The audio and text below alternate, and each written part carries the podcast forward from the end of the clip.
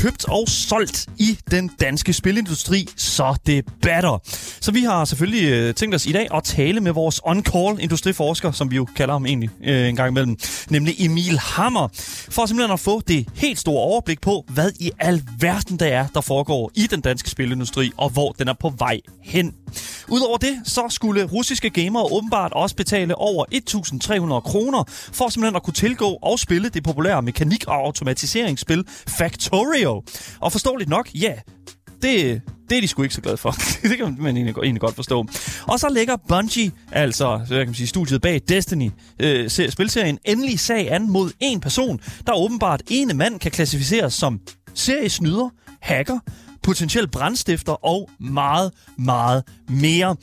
Big Yikes. Alt det, det kan jeg altså høre i dag på Gameboys. Mit navn det er Daniel Mølhøj, og ved siden af mig, der har jeg min fantastiske medvært på programmet, Asger Bukke. Velkommen til. Yes, yes. Hvis du sidder derude og har noget, du gerne vil fortælle os, så kan du altså skrive det ind til os på enten nummeret 92 45 99 45, og du kan altså skrive til os på vores live chat og Twitch, øh, i Twitch og i 24 appen Links til Twitch, Instagram og vores Discord, ja, det finder du i vores podcast beskrivelse, sammen med et lille cheeky link til vores giveaway, som vi har altså lige har kørende i øjeblikket hvor du kan klikke ind, skrive hvem du er, og så selvfølgelig bare, hvis du vinder, vælge lige præcis det spil, som du bare gerne vil have igennem din inbox. Der go! Du kan også finde en masse tidskoder, så du kan sappe igennem hele programmet til lige præcis den nyhed, som du synes, wow, det er helt klart den fedeste nyhed, der er på programmet i dag. Wow, det er det eneste, jeg gider at høre hey, du, måske kan du blive øh, overrasket over noget et andet, du måske finder, øh, øh, i stedet for bare at høre hele programmet, så kan du være, wow, okay, det vil jeg kunne høre. Anyways, du lytter til Game Boys, Danmarks absolut eneste gaming-radioprogram. Det er der måske en grund til, det ved jeg ikke. Men øh, vi er i hvert fald, og sådan kan det kun blive fremover. Vi glæder os rigtig meget til at komme i gang med dagens program. Velkommen til.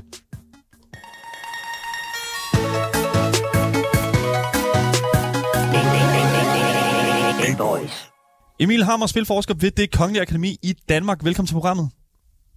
Tak. Så øh, som det lige skal siges, du er ude på øh, du er på Samsø en tur og øh, øh, hvad kan man sige, øh, står også ude midt ved, ved siden af en vej og sådan lidt, men du har faktisk lige fundet tid nok til at, at, at køre ind til siden og tale med os, og det er vi sindssygt glade for, Emil. Øhm, Selvfølgelig, jeg vil gerne snakke med jer. så inden for de sidste tre uger, så er der jo sket enormt meget inden for den danske spilindustri. Altså, øh, hvad kan man sige, Cyber Games sælger sig selv til det her mobil spilsproducentfirma, der hedder Miniclip, men mere sådan, hvad kan man sige, interessant synes jeg faktisk er sådan det her nordisk film opkøb eller af Supermassive Games, og selvfølgelig også Unity, som der ligesom køber det her sådan scummy software firma Iron Source for 32 milliarder kroner. Altså, altså Emil, kan du ikke prøve sådan lige at sætte nogle ord på, altså hvad er det, der sker i industrien lige nu? Hvad er det, der foregår?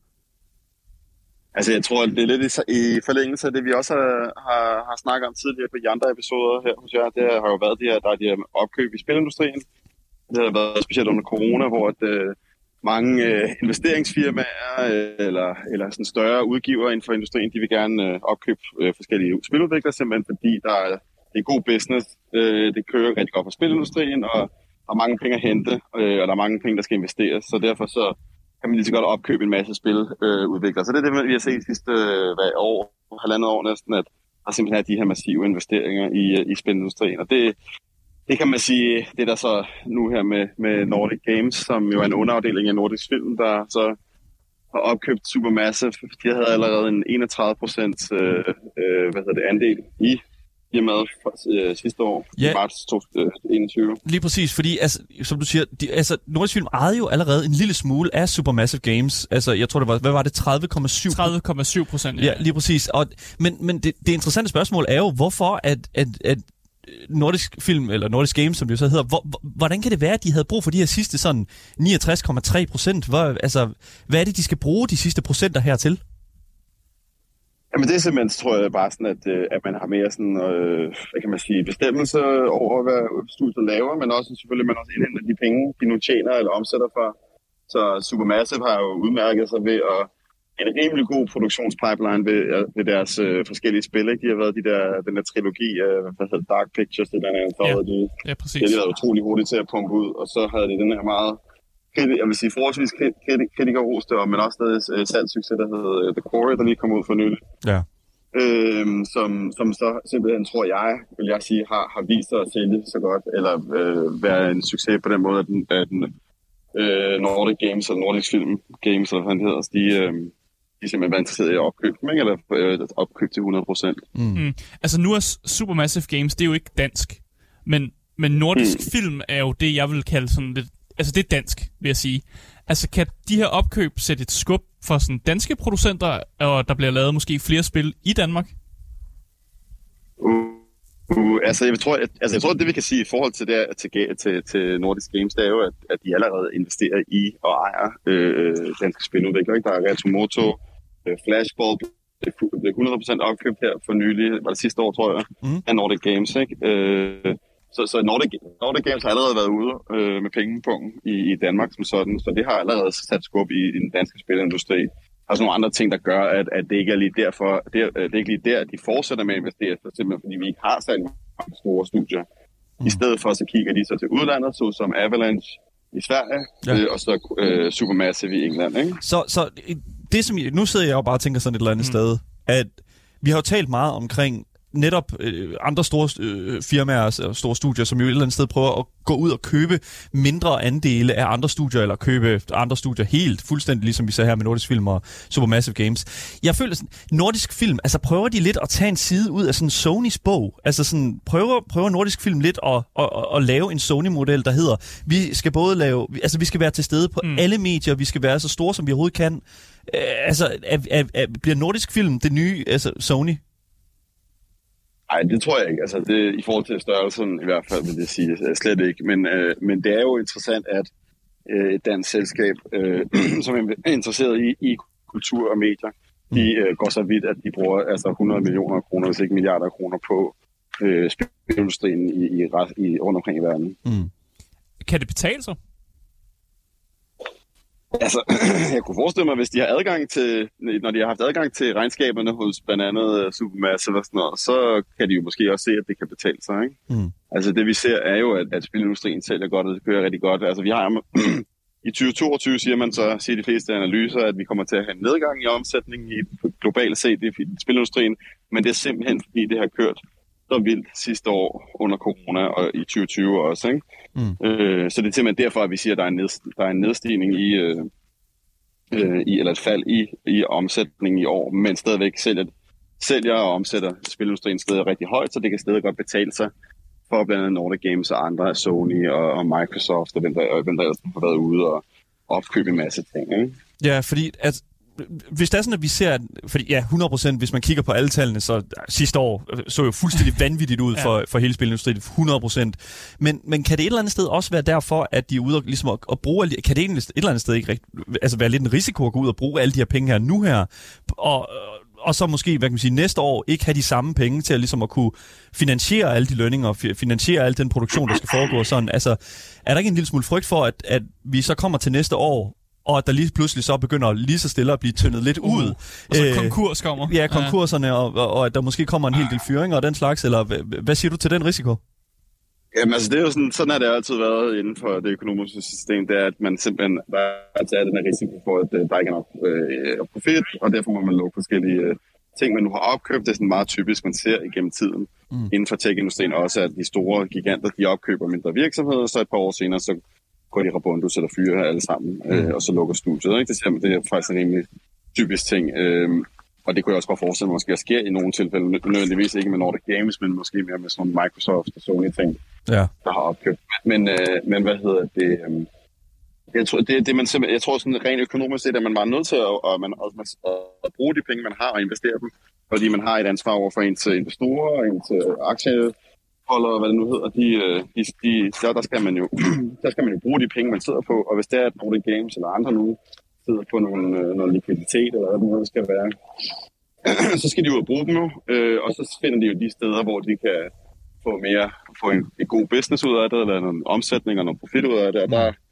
har de så øh, analyserne så kommet frem til en konklusion af sådan noget som Avalanche og Supermassive eller Flashbulb i Danmark øh, øh, rentable øh, øh, hvad hedder det, virksomhed. Ikke? Ja. Altså 100%. Og for at gå fra øh, en historie, øh, en formodning om øh, fyringer til en anden øh, øh, situation, hvor der jo så har været sket fyringer. Vi, øh, vi har jo også her i løbet af sidste uge, eller undskyld, ja, inden vi tog, inden vi tog på ferie, og så også øh, faktisk her efter vi kom tilbage fra ferie, øh, talt meget om Unity, som jo netop har ja, øh, lavet øh, et par af deres øh, ansatte gå. Jeg tror, vi var, var, var det sådan omkring 4%, Ja. øh, som, som de havde øh, officielt fyret, men åbenbart var det væsentligt flere, hvis man tror på insider sources. Øh, altså, Unity er jo en, noget af en, øh, er jo i noget af en situation lige nu. Øh, Emil, jeg ved ikke, hvor, øh, hvor meget du har, du har hørt omkring hele sådan, øh, det interne.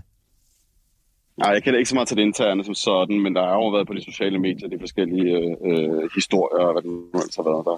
Ja, lige præcis. Altså, i forgårs, der havde vi jo nyheden om, at, det, at Unity jo, hvad kan man sige, havde købt sig adgang, eller i hvert fald merged øh, med det her softwarefirma Iron Source, som jo nok er bedst kendt for deres medvirken til at få folk til at have, få installeret pludselig fem toolbars og 15 virus og whatever. Ja, de laver malware. Malware, ja, ja lige præcis. Eller i, Ja. hvert fald, det er i hvert fald software, som tillader malware at blive installeret Ja. ja. på folks computere. Øhm, dem har Unity simpelthen købt for 32 milliarder danske kroner, og man kan sige, set i lyset af alle de her fyringer, som er sket hos Unity på det sidste, kan du så kan du ikke prøve at give, hjælpe mig en lille smule med at, sådan, og, og prøve at se en mening i, hvad strategien er for Unity lige nu. Fordi, altså, hvordan kan de bruge 32 millioner, eller undskyld, Milliarder, milliarder, milliarder ja. kroner på at, at merge med det her firma, og stadigvæk, øh, I don't know, finde en eller anden etisk øh, forklaring på, altså, hvorfor de fyrer de her mennesker. Hvad er det, der sker hos Unity? Altså, jeg tror, det er... Det jeg vil ønske, at jeg vil have mere forståelse for selve dybden af, øh, af, af hele historien. Øh, men, undskyld, øh, det, det der lige er, øh, det er, at de, jo, de blev børsnoteret, øh, eller kom på børsen, Mm. øh, var det sidste år eller forrige år. Og det betyder, at, at øh, de lige pludselig har nogle aktieværdier eller kurs, kurs, de skal overholde, øh, og nogle mål, de gerne sigter efter. Øh, og så har de de her selvfølgelig de her investorer eller, og aktieholdere, som de også skal, skal, skal gøre tilfredse eller glade. Øhm, og der, der kan det være, at øh, de simpelthen... Det ikke kører, jeg ved ikke, om hvor godt det kører inde hos Unity som sådan. Jeg kender desværre ikke så meget til interne øh, øh, hvad hedder det, øh, virksomhedsbedrift som sådan, men, men, øh, men det er i hvert fald min, min, øh, det er min, øh, indsigt, det, hvad hedder det, det er min øh, erkendelse, eller det er min, det er min øh, erfaring, det er at simpelthen, at, at, øh, at de prøver at overholde de her aktiekurser eller aktieværdier. Derfor merger de så med, med hvad hedder de her med det her malware-firma næsten simpelthen for at, at, at ikke så, måske piver, måske piver tallene lidt, ikke? Og, og fremstå lidt mere, som om vi faktisk laver noget. Og nu går vi sammen med det her store, andet store selskab, som har alt det her data, alt det her reklame-business, halløj. Øhm, og det som måske har, har en anden ting at gøre med selve, øhm, selve den øh, udvikling, der foregår inden for Unity, hvor der egentlig er mange udviklere, der er sådan lidt utilfredse med, at der faktisk ikke sker så meget med selve den her grafikmotor, de her, de her værktøjer, som spiludviklere bruger. At, der mangler nogle ting, som andre konkurrenter, såsom specielt Unreal Engine, øh, øh, simpelthen bare bedre til Ja. øh, at gøre det nemmere vide. Ikke? Og der, der, er der så nogle, spilud, der er der så nogle spiludviklere, der er utilfredse, og det vi så har set med Unity, det er, øh, altså det er stadig ut- utrolig udbredt, øh, øh, værktøj eller, og grafikmotor i blandt mange specielt små udviklere, og specielt på mobiler også. Øh, men det er som om, at der er eller andet, der stagnerer for tiden, og det er det, som vi måske også kan se det her som både fyringerne og øh, den her, den her øh, strategi om at, at, at, at merge med, med det her reklame øh, malware-agtige firma. Altså, Øhm, er, det korrekt forstået, at du, du vurderer lidt, at Unity måske er lidt desperate? Altså, jeg tror, det har meget at gøre med deres ledelse, og der er ham der CEO'en, John Riccitello, som også tidligere havde, havde siddet for, for EA i sin tid, Ja. øh, der, hvor der også har været øh, nogle forskellige kontroverser og problemer, og måske også nogle, hedder sådan noget conflict of interest i forhold til opkøb af forskellige ting, hvor at han måske har en idé om, eller han er meget businessorienteret og meget sådan fokuseret på tallene, øh, og så tænker jeg måske ikke så langsigtet som sådan, men mere på, hvad skal der ske i forhold til, det, til opkøb af de her IPOs, og hvad det nu ellers hedder, i forhold til, til, til aktiemarkedet. Øh, at det er det, der simpelthen er fokus på, frem for, for måske det, den måde, som der, det, der gjorde Unity god til at starte med, ikke? hvor de startede i Danmark og så videre. Ja, lige præcis. Fordi men, når jeg sådan kigger, det er jo bare det, fordi at, altså, jeg, jeg må, jeg, hvis jeg skulle sætte mig sådan i det sted, som lad os bare sige sådan en, en, en af de her tidligere ansatte, som desværre øh, sidder på rendestenen nu, øh, ude foran Unity, altså sådan, og så man får den annoncering, at ens firma lige har opkøbt noget for 32 milliarder.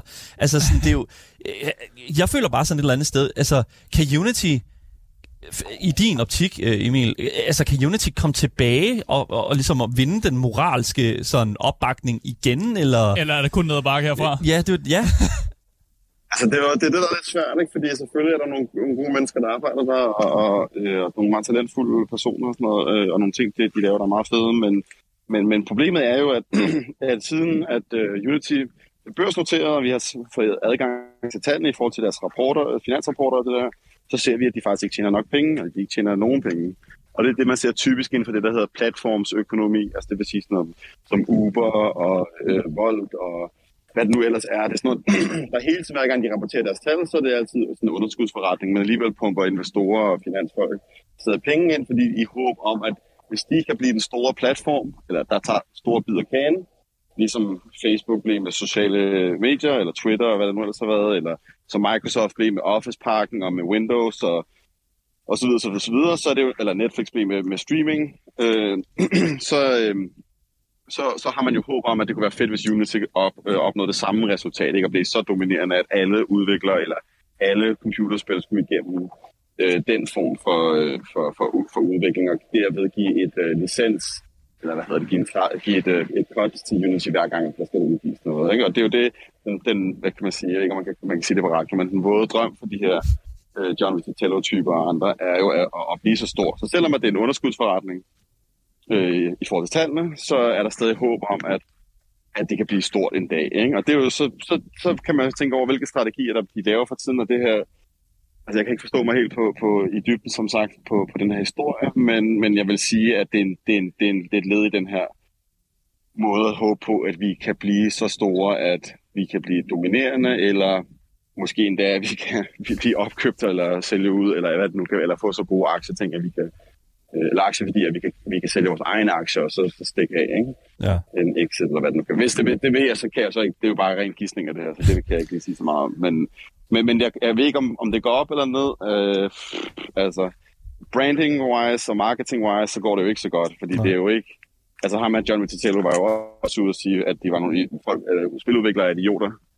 Eller jeg tror faktisk, at han sagde fucking idioter, hvis man siger det. Øh, ja. Hvis ikke de øh, puttede, hvad var det, øh, live service, free to uh, monetization ting i deres uh, computerspil. Ja. Ja, præcis. Hvad, for jeg er jo sådan en lille smule, altså sådan, at en, en CEO går ud og, hvad kan man sige, og, og er så upfront omkring en så kontroversiel ting et eller andet sted. Altså sådan, det, er jo, det er jo næppe en god ting for firmaet. Altså, at, det er aldrig en god ting for et firma, at en CEO er så upfront omkring sådan noget der. Altså det, men, men, men jeg ved ikke, altså sådan har, hvor lang en fremtid har uh, Ricky, Ricky egentlig? Har, uh, hvor lang tid tror vi, at vi har, han har hos øh, Unity, hvis han bliver ved med at køre ned ad den her bold, uh, boldgade? Altså, det ved jeg ikke. Det kommer jo an på, om, om, om hvad hedder det her board, øh, dem, der er Unity, de er enige i, hvad han laver, og synes, at han kan lave et godt arbejde. Men ja. altså, man kan jo sige, jeg synes, noget, der er måske lidt underrapporteret, det er, at han også har haft, øh, han har haft retssager om, øh, hvad hedder sådan noget, seksuel chikane af andre øh, kvindelige kolleger og sådan noget. Ikke? Øh, altså, han er ikke lige måske virker som den mest øh, sympatiske øh, CEO at have, men altså, de har hyret ham, og de har ham som deres CEO, og det tænker de må, det må han åbenbart gøre godt, eller det er godt i forhold til, hvad de gerne vil med Unity og have, sådan, have ham. Øh, og så kommer han måske ud og træder i spinaten og siger nogle dumme ting, øh, uden at det var måske ment til at være offentligt, eller hvad det nu kan være. Ikke? Men der er jo mange inden for spilindustrien, der ja. snakker ligesom den, og som ham, ikke? som, som tænker på penge, og så siger, at vi skal have ads, eller vi skal have øh, free-to-play uh, monetization ting i vores øh, øh, spil og sådan noget, hyper casual og bla bla bla. Så der, der er masser af industri, der snakker, som de bruger måske bare ikke så hårde ord. Det, det, jeg synes, det er vildt, at det er så underrapporteret, fordi jeg, jeg, jeg sidder jo bare og tænker Kotick lige nu, altså uh, Activision Blizzard, øh, fordi, det, fordi det har jo bare været sindssygt omtalt, ikke? Altså sådan, Kotick han skal af, Kotick han skal ud, og nu viser det sig åbenbart, at Kotick kan nok uh, er lidt, kommer til at blive lidt sværere at få ud af døren. Uh, ja, altså, men igen, det er, jo, det er jo Activision Blizzard, vi snakker om her. Nu står de snart og skal købes i den allerstørste øh, deal overhovedet, der nogensinde blevet lavet i øh, spilindustriens historie. Altså det, det, en CEO, øh, en dårlig CEO kan, betyder jo ikke nødvendigvis et, øh, et dårligt firma, kan man jo sige. Øhm, hvor tror du et eller andet... Fordi nu, jeg, er jo, jeg er jo ret interesseret i at finde ud af... Fordi nu har vi, vi har Cyber Games, vi har Nordisk Film, vi har, øh, hvad hedder det, Unity. Mm. Det er sådan de store det, det er jo de store danske, føler jeg. Men er der andre sådan usynlige, som, som ligger i baggrunden, Emil, som, som måske kunne, kunne være det næste, som ligesom dukker op her og der? Altså sådan, hvem tror du, kunne blive de næste, som kunne være en del af den her store sådan, salg- eller købstrend her i Danmark? Er der, ja. er der en, der popper frem i dit hoved? Altså, tænker du på spiludviklere ja. eller spiludgivere? Well, begge dele. Begge dele. Ja, ja. Det er jo et stort, jeg ved godt, det er et stort område, men... Øh, Altså, ja, hvad hedder det? Øh, altså, udgivermæssigt tror jeg ikke, vi kommer til så, se så meget. Vi har jo kun de der Nordic Games som sådan. Ja. Øh, altså, det, det, der sker i den danske spilindustri er faktisk meget interessant, fordi vi har de her succesfulde øh, spiludviklere, specielt så som uh, Ghost Ship Games, der laver Debug Galactic, som jo går ud og så øh, reinvesterer eller geninvesterer i øh, den danske spilindustri, så som med, øh, med hvad hedder det, øh, jeg kan ikke hvad det hedder, men øh, Ja, altså de, de i hvert fald går ud og, og reinvesterer i, i, øhm, i den danske spilindustri. Ikke? Så det, det, det synes jeg egentlig er meget fedt, at, at der er på en eller anden måde nogle levevilkår og nogle, nogle ting, der gør tingene lidt nemmere, fordi at der er mange øh, dygtige mennesker i den danske spilindustri. Jeg tror ikke, om jeg kan komme med et navn som sådan. Øh, øh, hvad hedder det? Sådan, altså som sagt, det var, det var GameSwing, som GoShip øh, havde investeret i men de er stadig et forholdsvis mindre firma. Jeg ved ikke, Flashpop solgte jo her for nylig. Mm. 100% øh, til Nordic Games, det var vel en af de, også en af de større øh, hvad hedder det, øh, spiludviklere. Øh, ja, altså det, det ved jeg ikke, øh, om der lige jeg kan sige så meget, fordi jeg jo selv, de er jo selvkørende selv, og de har jo åbnet studier i Malmø, og så også i Barcelona her sidste år. Ja. Øh, så de, øh, det kører godt for dem, men, de, de, de, men det er jo det med spilindustrien, den er meget international også. Ikke? Så det er sådan, når man snakker om Danmark som sådan, så tror jeg mere, at man skal tænke sådan internationalt med, hvad, hvad for nogle internationale udgivere vil være interesseret i at, at lægge penge i Danmark, og så kan man jo så se det, at den danske spilindustri stadig er forholdsvis lille, ikke? Ja. Øh, desværre. Og det, det er noget, jeg også har forsket i de sidste år her, øh, som jeg håber at lave en rapport senere om øh, efter sommeren men, men hvor det sådan mere i detaljer kan forklare bedre om, jamen, hvad er vilkårene for den danske spilindustri, og hvordan kan den udvikle sig hen imod noget mere bæredygtigt og, og større. Men det er simpelthen bare, status er, at mange har arbejdet på den danske spilindustri simpelthen skal prøve at komme lige over og blive lige så god som Sverige og Finland som sådan, øh, eller i hvert fald konkurrere lidt mere med dem økonomisk set øh, og, og, og talentmassemæssigt, men, men det problem er bare, at den er simpelthen lille stadigvæk, og, ja. og har ikke de bedste levevilkår fra det offentlige, øh, hvor vi blandt andet ser kun en, en sølle 12,5 millioner kroner på til den danske spilindustri, hvorimod jeg tror, teater det får 1,2 øh, milliarder kroner om året. God damn. Kulturstøtte bare. Ja, bare lige for at give en, øh, wow. en sammenligning. Ikke? Øh, det er noget af... Og så kan man tænke om... Ja, det er ja, noget at springe. Ja, så kan, man tænke, ja, så kan man jo tænke over, hvor mange der ser teater, og hvor mange der rent har computerspil, men øh, det er jo sådan en anden diskussion. Jeg vil da mene, der er flere, der køber, køber spil, end der, at de køber en billet i teateret. Jeg ved ikke, om det er et hot take ja, at komme med. Det, altså, det har, det har ikke øh, forsknings... Jeg har ikke lige øh, forskning... Han har ikke tallene lige nu. Kilder til. Men jeg kunne forestille mig, at der er flere, der spiller computerspil på mobiler og computer og mm. konsoller og så videre, end der er folk, der går ind og ser uh, et eller andet på Bettes gæstebud, eller hvad det nu det viser. Sådan her, øh, hvad hedder det nu, til sidst, fordi at, øh, nu skal du, øh, du skal også have lov til at nyde solen og nyde det fantastiske vejr i hedebølgen. Øh, fordi at jeg er meget interesseret i at finde ud af, hvor, hvor langt vi er kommet nu. Fordi at du siger det jo selv, det der med, at vi vil gerne nå, vi vil gerne nå Sverige, vi vil gerne nå Finland. Mm. Altså, sådan nogle køb, øh, sådan nogle ting, sådan nogle handler, som for eksempel Nordisk Film og, og, og Supermassive Games. Hvor, hvor, hvor tæt bringer det os på Sverige og Finland øh, med, med det her køb her af Nordisk Film og Supermassive Games? Altså det er det, som jeg sagde før med, at spilindustrien er international, ikke? og ja. når vi så har Avalanche i Sverige og Supermassive i England, så er det jo mere, øh, øh hvad hedder det, international, øh, okay. øh, hvad hedder det, øh, handler, end det er end det er noget så meget, så, så, så meget med øh, den danske øh, spilindustri at gøre, mm. øh, vil jeg sige. Øh, I Nordic Games, altså jeg, jeg, jeg har ikke lige øh, snakket så meget med dem desværre, eller øh, kigget så meget, forsket så meget ved deres virksomhedsprofil, men men, men, men det er i hvert fald interessant, at de render rundt og, og, og bruger de her penge og er interesseret i at investere i computerspil. Det er jo, det er jo meget fantastisk at se, at, at der er nogen i Danmark, der også der, der gerne, vil det, gerne vil det der. Ja. Vi bifalder dem. Vi er, altså, mm. vi er hands down. Altså, virkelig, det var, jeg var meget overrasket over, da jeg så det. Men igen, jeg var også jeg, jeg, jeg kunne mærke, at jeg havde en stor respekt for, for, for okay, nu mm. går vi lige så stille den vej. Jeg ved det nu... Synes, det er et godt køb? Jeg synes, ja, det, det, ja. ja det, det, det, tror jeg faktisk er det, som, øh, som det hele det kan så opsummere at sige her. Det er et godt køb. men, så ja, men øh, Emil Hammer, øh, spilforsker ved Kongelig Akademi i Danmark. Det er simpelthen været en kæmpe fornøjelse endnu en gang at have dig på programmet for øh, at snakke en lille smule omkring den danske industri. Tusind tak for at have været med. Jamen tak, Daniel. Tak, for det var rigtig hyggeligt igen. Selvfølgelig.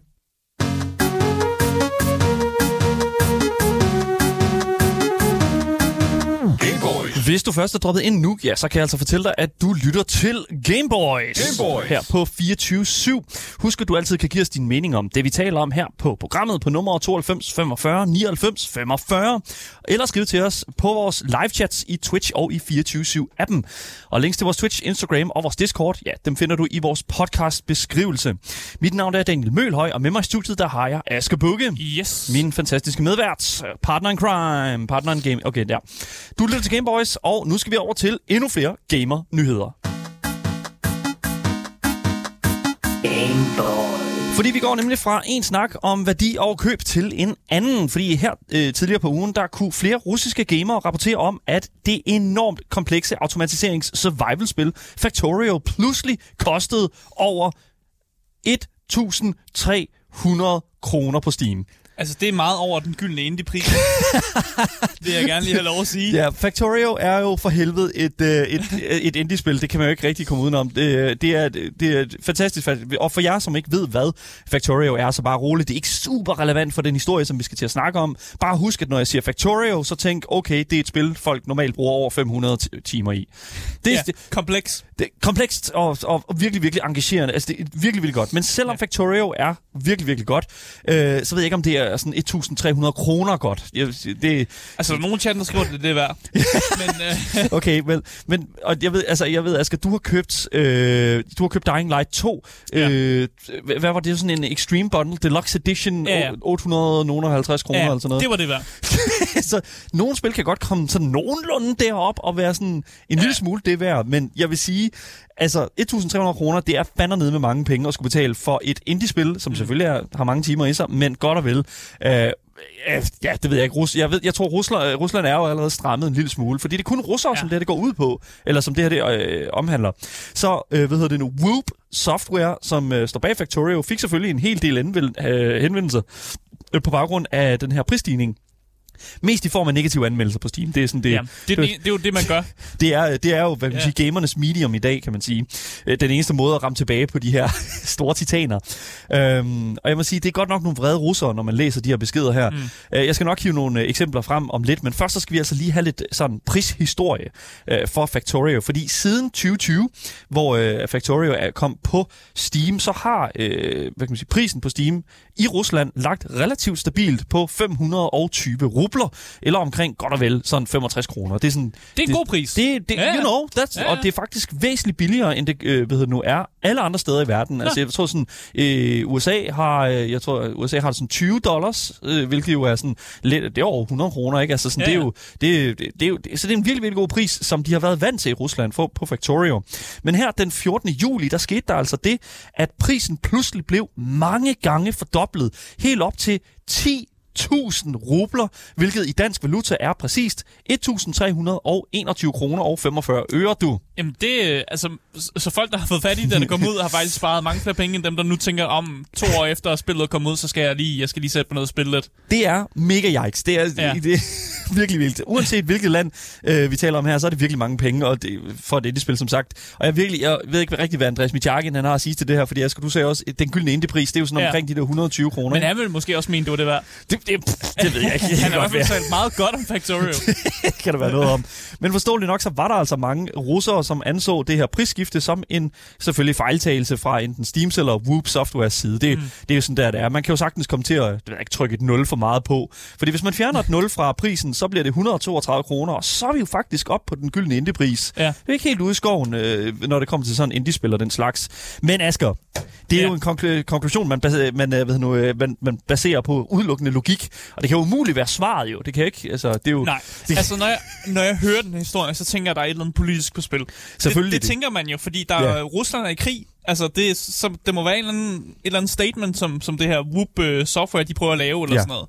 Lige præcis. Og det er jo netop det, som, jeg, øh, som vi skal snakke en lille smule om nu, fordi at, jeg kan lige så godt sige det, folk flippede 100% råden skråt over, øh, at, at den her pris, at den gik op. Ja, især Øh, ru- russere. Is, Ja. ja. 100, altså jeg tror ja, Ja, kun det var russere, der var gale, fordi at vi andre vi har stadig den samme pris. Anyways, ja. vi, hvad hedder det nu? fordi at lige så snart, at øh, det, her- de her ting sker her, så er folk enormt hurtige til at hoppe direkte på den der bandwagon og vidderligt bare gå ud og hate alt, hvad de overhovedet kan, og få de mest kreative sætninger ud af røven, for simpelthen at få forløsning for de her vrede følelser, de har inde i sig. Mm. Det er nærmest en naturlov nu, at det skal altså det Ja, plejer at ske. Hvis der er et medium for, at man kan sige noget, noget skraldet, så, så gør man det. Ja, lige præcis.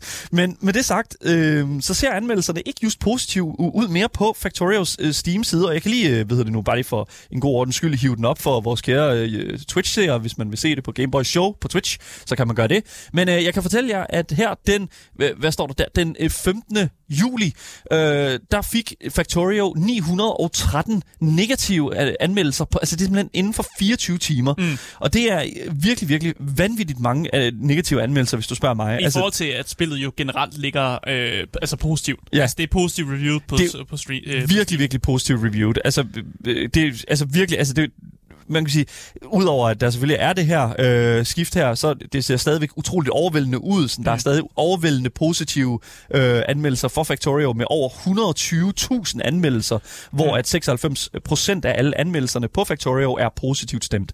Så Ja. det, Men jeg kan også se, at øh, lige præcis de, de her reviewbombing, der har Steams øh, automatiske system også gået ind og taget dem. Ja. Det vil du ikke se, hvis du, medmindre du går ind helt bagved og kigger på noget meget avanceret statistikker. Ja. Og så kommer det frem til, at det er bare overwhelmingly positive Ja, reviews. det vil dog sige, at hvis du hiver det op øh, på Steam-siden, så kan jeg fortælle dig, at der faktisk står blandet Ja, under der er en- seneste Der er anmeldelser. en asterisk udefra, som Ja. ja. betyder, at spillet er for nyligt blevet Præcis. Hvis du, ja, og hvis du hopper over øh, blandet, så kan du også se, at der står, at dette produkt har haft en eller flere, øh, hvad hedder det nu, øh, noget der står rigtig langt væk, lige to sek, jeg skal lige have det tættere på her. Sådan der en eller flere perioder med anmeldelser, som ikke er relevante, baseret på dine præferencer eller anmeldelser inden for disse perioder, stadig inkluderet i produktets anmelderscore. Ja. Ja. Så Så det, de, de gør opmærksom på, at der er, der er sket noget reviewbombing. men udover det, ja. så er det stadigvæk et, hvad kan man sige, et rimelig stort hump. Det er det allerstørste, altså det, det er det allerstørste sådan, hvad kan man sige, øh, øh, sådan downforce, altså det er det aller, allerstørste sådan, øh, sådan downsloping, hvad, hvad kan man sige, på mm. den her graf, som der har været. Der er nogle dage for inden, kan jeg se her, som også øh, hvad hedder det nu, er, er markeret lidt med nogle negative øh, anmeldelser. Og øh, det er blandt andet noget, som jeg tror øh, kommer lidt over ind over det, som du sagde lige før, Asger, nemlig mm. noget politisk. Fordi at øh, folk var jo selvfølgelig øh, øh, meget hurtigt til ligesom at forbinde den her prisstigning med krigen i Ukraine. Ja, ikke? Altså, det er jo det, man tænker på. det er jo det, man tænker Lige på. så snart man, man, man nævner Rusland, så kan man jo ikke tænke på næsten andet. Man kan ikke tænke på næsten andet. Det er jo netop det. Og jeg tror, fordi den 2. marts, der skrev Factorio nemlig på deres Twitter meget konkret, meget kort, at vi øh, supporter Ukraine. Altså, we support Ukraine. Og så er der et billede af, jeg tror, det er The Czech Republic, øh, hvad hedder det nu? Statsbygning noget, hvor Whoop software, software er baseret. Der er der et øh, ukrainsk flag ude foran. Og øh, der kan man jo så sige et eller andet sted, okay, fair enough. Man, man ser ligesom det her tweet her, og bum, så har vi ligesom det, den her prisstigning her. Mm. Altså, man kan jo sige, der er jo ikke meget sådan, hvad kan man sige, jeg vil ikke bebrejde øh, de her, de, den her antagelse for, at det skulle være politisk. Ja. Det, er lidt, øh, det er lidt vildt, og hvis det var en politisk ting at gøre det sådan så sent et eller andet sted, og så... Ja, ja. Fordi- Men altså, vi, ja, vi ser jo embargos, og det kan være, at de bare har meldt sig til, at de vil også lave en eller anden form for embargo på mm. russere, og derfor gør spillet vildt dyrt. Ja, I lige guess. præcis. Lidt mærkeligt, hvorfor de så ikke bare fjerner spillet for Rusland. Det er jo det. Men, men der, der bliver, og det er jo også en ting, som der bliver pointeret i de her negative anmeldelser øh, på Factorios Steam-side. Og der øh, skriver blandt andet en øh, Steam-bruger, som der hedder Extract. Han, øh, han eller hun skriver her, spil burde blive holdt ude af den politiske sfære. Og jeg ved ikke med dig, Asger, hvad, øh, hvad, hvad har du sådan af holdninger til sådan det der med sådan at adskille politik og øh, sådan videospilskulturen? Hvad, hvad, hvad, jeg ved ikke, hvor du er der. Og jeg er på be- begge veje. Altså, ja. hvis man har lyst til som spilfirma at, at være en del af nogle politiske ting, og jeg føler også nogle gange, at man næsten skal gå ud og, og sige nogle ting og sådan mm. noget. Så, så jeg synes, det er, en, det er en blandet pose, at Ja. man skal tage det mere sådan case-to-case basis om noget. Men jeg synes også et eller andet sted, at videospils sådan, hvad kan man sige, videospilsmediet er et, burde være et frit medie, som skal kunne tage form efter den verden, som det befinder sig i. Jamen, altså den verden, vi lever i, den er Ja. politisk, uanset hvad Præcis. vi foretager os. Altså, så det, jeg synes, det er så urealistisk ja. At sige, alright, spil må overhovedet ikke være politiske. Jeg kan huske, at spillede... Selvfølgelig Kan du, Outriders, kan du huske det? Altså Ja. det her spil, der udkom for, jeg tror det var sidste år, Ja. øh, som sådan lidt Mass Effect-agtigt. Øhm, øh, og, og, og der var det også sådan, at jeg kan huske, jeg spillede sådan en trial, øh, den der sådan øh, intro der, sådan, eller sådan en tutorial, mm. hvor der, der snak, de, snakkede om, de snakkede omkring øh, sådan, øh, den der sådan, øh, øh, the, the Capital Storm, altså Storming the Capital ja, Ja, ja. ja. i USA. Ja, Øh, øh, altså, hvor at de ligesom inkluderer der, hvor det er ligesom, okay, øh, så spilproducenten her har ligesom en politisk holdning over for noget meget konkret, selvom at det foregår på en fucking planet flere år ude i fremtiden. Ja, ja. Og det er jo et eller andet sted, jeg kan godt forstå, hvorfor folk kritiserer det, fordi okay, det hører ingen steder herinde her. Men det her, det foregår jo ikke inde i Factorio. Det her, det foregår hos et firma, som er baseret i et land, der er tæt på Rusland, mm. og som garanteret har, laver en masse, øh, har en masse, hvad hedder det nu, øh, business med Rusland for eksempel. Så jeg synes, at det er en lille smule jeg synes, jeg, jeg synes, det er en, øh, en opti- meget optimistisk øh, tilgang at have, at man burde holde verdens, øh, verdens realiteter ude af vores sådan fantasy-medier. Det synes jeg, det er super åndssvagt mm. øh, at, at tænke det på den måde, fordi det er simpelthen så uopnåeligt. Og jeg synes faktisk heller ikke rigtigt, at det hjælper noget. Nej. Nej. Det skal, jeg føler, at det skal være en eller anden undervis... øh, Man skal ligesom undervise ens øh, forbrugere i, hvad der, øh, hvad, hvad der ligesom foregår i verden, fordi det er meget nemt at leve under en, en sten. Ja, Så jeg ved det ikke. Jeg, der er spil, som, også- som også bliver pointeret i vores øh, hvad hedder det nu, Twitch-chat her. Der er spil, som ikke er politiske. Ja, selvfølgelig er det det. Og dem kan man jo så spille, I guess. Jeg, jeg ved det ikke. Altså, jeg synes ikke Det er det, jeg siger. Det, er, Ja. det, prøv, det, jeg prøvede at sige, det var en, det er en case-to-case basis. Mm. Altså, man kan sagtens lave et spil, som er sådan, og vi er i en fantasy-verden, hvor pol- politik er på et andet realm of existence af en art. Man kan også lave et spil, hvor man bare spiller nuttet kat, der Ja. render rundt i en verden, mm. hvor der ikke er noget, der er politisk. Ja. Og jeg vil sige, der bliver også lavet et, et eksempel på øh, for eksempel et, et spil, som ikke er hvad hedder det, politisk. For eksempel NAC. Øhm, Ja. NAC, jeg ved ikke, om du kender til NAC, Det gør Asger. jeg. Det gør jeg. NAC er jo, hvad hedder det nu, et, øh, hvad kan vi sige, et spil, som overhovedet ikke tager nogen politiske hold. Jeg vil faktisk sige, at NAC er et af de mest perfekte spil. Sådan, det, det nærmer sig Nirvana og Utopia på samme, på samme måde. Men anyways, udover det, så vil jeg jo sige, at det er jo, hvad kan man sige, en relativt nemt øh, en, en nem sådan bortforklaring, eller en nem sådan samtale, føler jeg. Mm. Enten er man for det, eller også så er man ikke for det. Men selvfølgelig var der også nogen, som i den her, i, i hele det her prisstigningssituation, den her prisstigningssituation, så der var også nogen, der tog skridtet lidt, lidt, lidt videre, mm. og begyndte at, hvad kan man, skille, øh, hvad kan man sige, beskylde Whoop Software for simpelthen at være racistiske mod den russiske race. Nu lige tænke over det, Asger. Ja. ja. Mere konkret, så skriver Steam-brugeren Reddit FZ, at... Øh, jeg skriver her, det er meget sjovt, hvis en sælger et sted i Europa kommer ud med en annoncering om, at, og nu siger han her, pris, prisen for spil øh, ganges med 20 for alle med mørk hud. Hvor hurtigt tror I så, at den sælger vil komme ud og undskylde?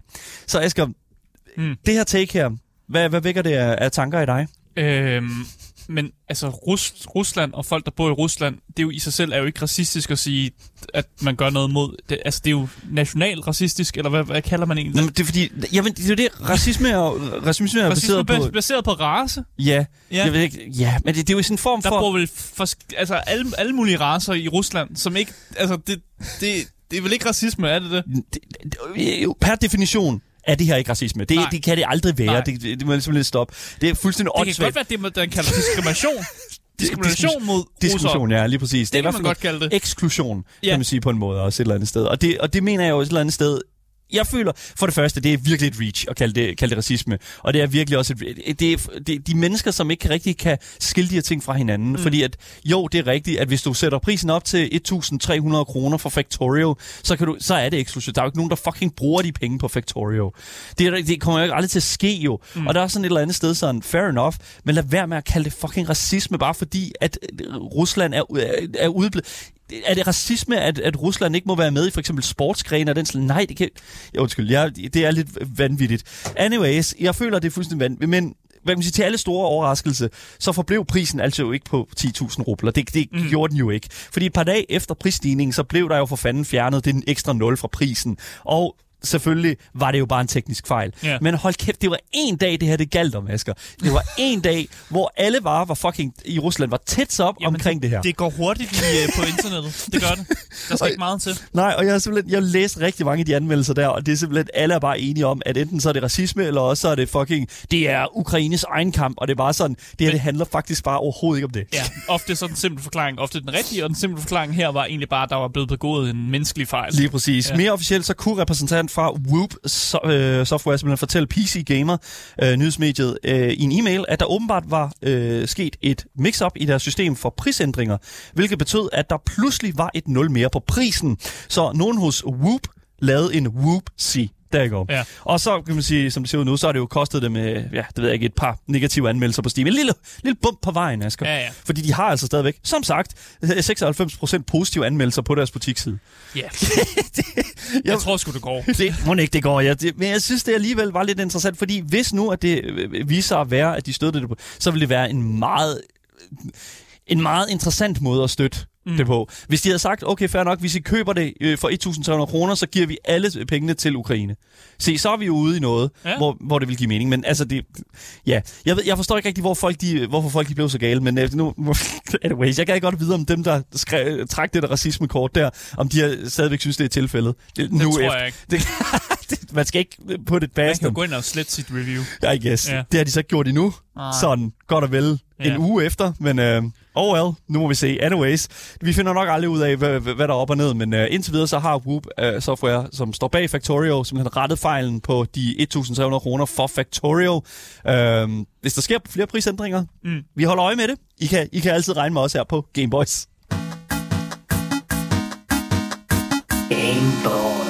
Destiny 2-developeren Bungie har hed en troll i retten, og det er altså ikke Shrek her. Det er altså en person, som de har hed i retten, fordi det, øh, han er en øh, seriesnyder øh, og begået massiv chikane mod øh, developers, der sidder og arbejder hos Bungie. Det her lawsuit, det er faktisk heller ikke øh, det første, som Bungie de ligesom har hoppet ind i. De har tidligere været øh, det, man kalder legalt op at slås med en dis- distributør af snydesoftware, Ja. øh, hvor de vandt. Og så har de også taget en person i retten, som lod som om han var et tredjepartsfirma, så han kunne claime Destiny-musik på YouTube. Goddamn. Også en vild mærkelig historie, hvor, hvor Destiny ikke rigtig kunne komme i kontakt med YouTube, hvor de var sådan, at det er også, det er også dig af musikken, og den bliver claimet af en tredjepartsfirma. Lige den der vil jeg faktisk sige, I kind of respect it. Fordi I kind of respect the hustle, i hvert fald, når det lige kommer til det der med musik der. Fordi det er virkelig et, det er et gidemarked med copyrighted musik på YouTube. Men de Og- havde, Destiny havde selv releaset der musik, og så var der nogen, der, et tredjepartsfirma, der claimede musikken for dem. Okay, fair enough. Det, det er lidt omvendt. Så. Anyways, det, jeg vil i hvert fald sige, at der, det, det er en virkelig kompleks sag, når man snakker omkring de her retssager her. Og Ja. det seneste nye, øh, den seneste retssag her, lyder virkelig som om, at det er altså, nærmest kirsebær på toppen af, Altså, noget- af iscremen her. Noget tyder på, at Bungie er træt af folks pis. jamen, det, jamen det, det, jeg kan ikke sige det anderledes. Den øh, nyeste retssag, den blev indmeldt i sidste uge i det, der hedder US Western District Court of Washington. Oh, okay. Og det er mod en person, som hedder Luca Leon. Og Leon, han er blevet øh, bandet over et dusin gange for at livestream spillet, mens han brugte snydesoftware. Og han var også involveret i angiveligt at sælge sådan nogle Destiny 2-emblemer, inklusiv dem, som der muligvis var stjålet fra øh, sådan kontier, som han havde stjålet, hacket. My guy, my guy. Øh, og Leon, han troede også Bungies øh, community manager, øh, altså på livet. Og en del af det øh, bevismateriale mod øh, Luca Leon, det er nogle tweets, som er blevet lavet under et øh, anonymt navn, men som kan spores tilbage til en fælles e-mailadresse, han brugte til at købe merch med. Oh, come og on, den eneste dude. grund til, at man kunne spore det tilbage, det er, fordi han brugte samme e-mail- e-mailadresse til at købe merch. spread it out, bro. You spread it out, man. Og navnet på den Twitter-bruger, som han ligesom gik under, det, det navnet på Twitter-brugeren var Inkcell. Så allerede der kan man danse nogle, nogle ja, et- overblik over, hvem det er for en type person, det her. Men ja. En af de ting, som uh, Luca han skrev under det anonyme navn, det var, at han, uh, var, blevet, han, var, han var flyttet, og han var flyttet hen til et sted, som var 30 minutter fra community manageren, som går under Twitter-navnet øh, DMG04. DMG, ja. ja. Ja, og en besked, den besked blev så opfyldt med beskeden om, den her person er ikke sikker. Altså han skrev, he's not safe. Så, okay. Det, Så det er altså en trussel mod ham her community manageren om, at han skal, jeg bor tæt på dig, og hvis du ikke har din døre låst, så kommer jeg og fucking besøger dig. Så okay, lad mig lige hurtigt først og fremmest pille det her tweet fra hinanden her. Ja. Så øh, brugeren hedder, går under navnet Miffy, og der er selvfølgelig at Inkcell. Og Inkcell Ja. er jo et øh, spil på, øh, på, på, på sådan ordet incel, føler jeg sådan lidt, ikke? Altså, Det er det. hvilket er øh, involuntary celibacy. Øh, så den her person her har en, en jeg ved ikke, hvad e- kode laver der i, men anyways, det der er med det, det er, at den her person her virkelig emmer enormt meget, altså sådan entitlement. Mm. Jeg føler virkelig, at den her person her føler, at ha, ha, han virkelig har en eller anden form for øh, ret til at øh, det ved jeg ikke, gå ud og administrere de her menneskers øh, sådan holdninger og liv og sådan noget. Men igen, det her tweet her er ikke nødvendigvis øh, ment på den måde, som det bliver opfattet. He is not safe. Selvfølgelig er det en øh, voldsom, øh, et, et, altså hvis man ser det udefra, uden så meget andet, men det der, der, han replier også for noget, ja. og, øh, også til et andet tweet, som jeg ikke ved det nu, som vi selvfølgelig ikke kan se her, hvad det er, han replier til. Men, men jeg kan ja. fortælle dig også, at han har andre tweets, ja. hvor han tror med brandstiftelse Uf. mod uh, Bungies øh, sådan HQ, ja. øh, og så har han også, øh, har han også øh, skrevet en besked til Bungie, hvor han skrev, hold jeres døre låste med sådan en, en mening om, at nu kommer jeg og gør jer fortræd, og han har troet med brændstiftelse, før han har skrevet den besked. Og senere så er de her tweets jo så blevet slettet, efter han ligesom er blevet, du ved, han har fået surfed sine papers, altså sit, sit, søgsmål, så har han ja. gået ind og, og slettet de her tweets for ligesom at prøve at slette dem bevismateriale.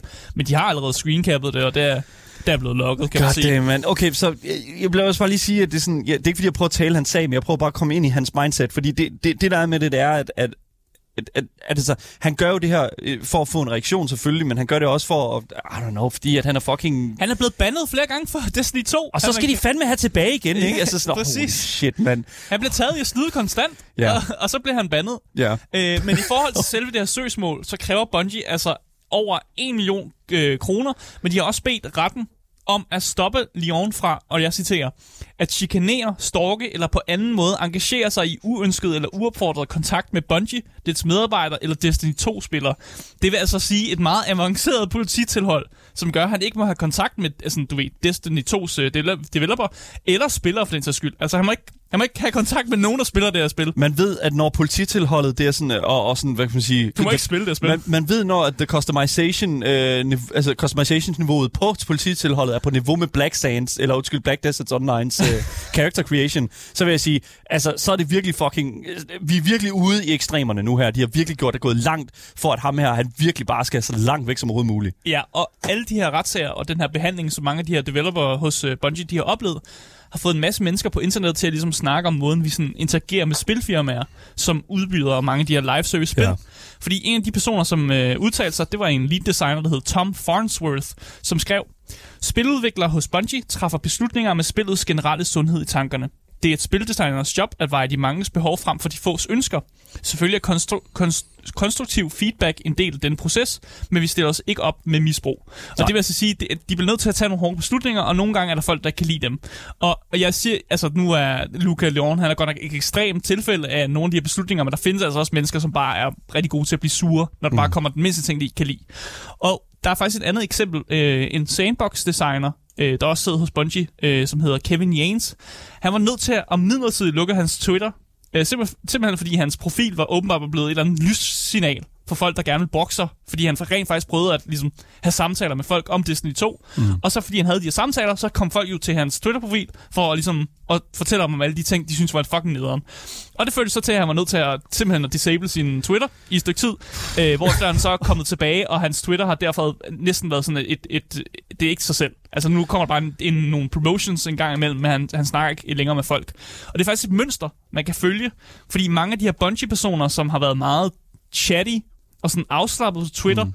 de tager nu ikke længere del i de her samtaler, men Nej. er mere blevet hule Twitter-profiler, som deler promotions, eller nogle gange ting for deres spil. Ja, altså en person ødelagde det. Er ærgerligt. Det, for, det, og det er super ærgerligt. Men, men det er ikke en person, det er flere personer, det, som, ja. som, som bare be, behandlede Bungies, altså developer med, at når, når der har været problemer, så, så er det folk, man kan kritisere på Twitter og sådan ting. Men nu siger jeg, det, grund til, at jeg siger en person, det er jo sådan, at mentaliteten af en mm. person, der breder sig ud i mange mennesker, ikke? Altså sådan det der med sådan, at, at igen, jeg sagde sådan entitlement, men altså det, det her med sådan, at de føler, at der, fordi at de har købt spillet, fordi de har brugt timer i spillet, så har de også retten til et eller andet sted at gå så, altså, gå så tæt på de her mennesker her, som, og de her kontorer her, de her øh, folk, der sidder på den anden side, mm. hos øh, Bungie for eksempel, og, og, og simpelthen række ned på dem. Nu øh, vil jeg sige, at, øh, at, at det lyder også til, at når man, øh, for eksempel Tom, øh, Tom Farnsworth her, han skriver også, at mange af de øh, interaktioner, han har haft med øh, Destiny 2 Community, har været positive. Yeah, yeah. Og, og, og det er også det et eller andet sted, det er jeg sgu et eller andet sted meget glad for at høre.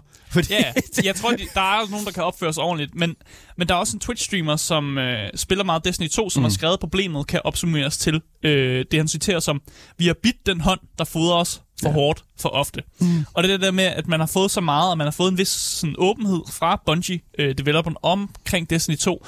Og det, jeg kunne se, har også været, at de har været gode til at ligesom, melde ting ud, og ligesom, tage kritik til, til eftertanken, når folk rent faktisk, faktisk synes, noget var noget, noget lort. Mm. Så har de taget til eftertanken og gjort noget ved det. Øh, og community manageren, der hed DMG04, som var ham, som blev troet på livet, ja. var faktisk enig med den her uh, Twitch-streamer og, og skrev som svar, jeg drømmer om en dag, hvor videospilsudviklere fra et hvert studie åbent kan diskutere deres arbejde uden at blive chikaneret. Sager om chikane mod vores udviklere har øh, aktivt gjort det sværere for os at kommunikere med det bredere gaming-samfund. Det har påvirket flere studier end blot vores. Og det er yeah. jo faktisk, det synes jeg faktisk er rigtigt. Det er nogle af de ting, jeg, man har set meget, at øh, især for eksempel Last of Us øh, 2, øh, par 2, da det kom ud, der var studiet også næsten nødt til at lukke ned for alle, sådan, øh, alle deres Twitter sådan, handle og sådan noget. Ja. Netop fordi folk var fucking sure og gale over ting, som totalt var sådan, hvorfor er, hvorfor er I gale over det her? Men, men også for eksempel sådan noget som for, øh, No Man's Sky.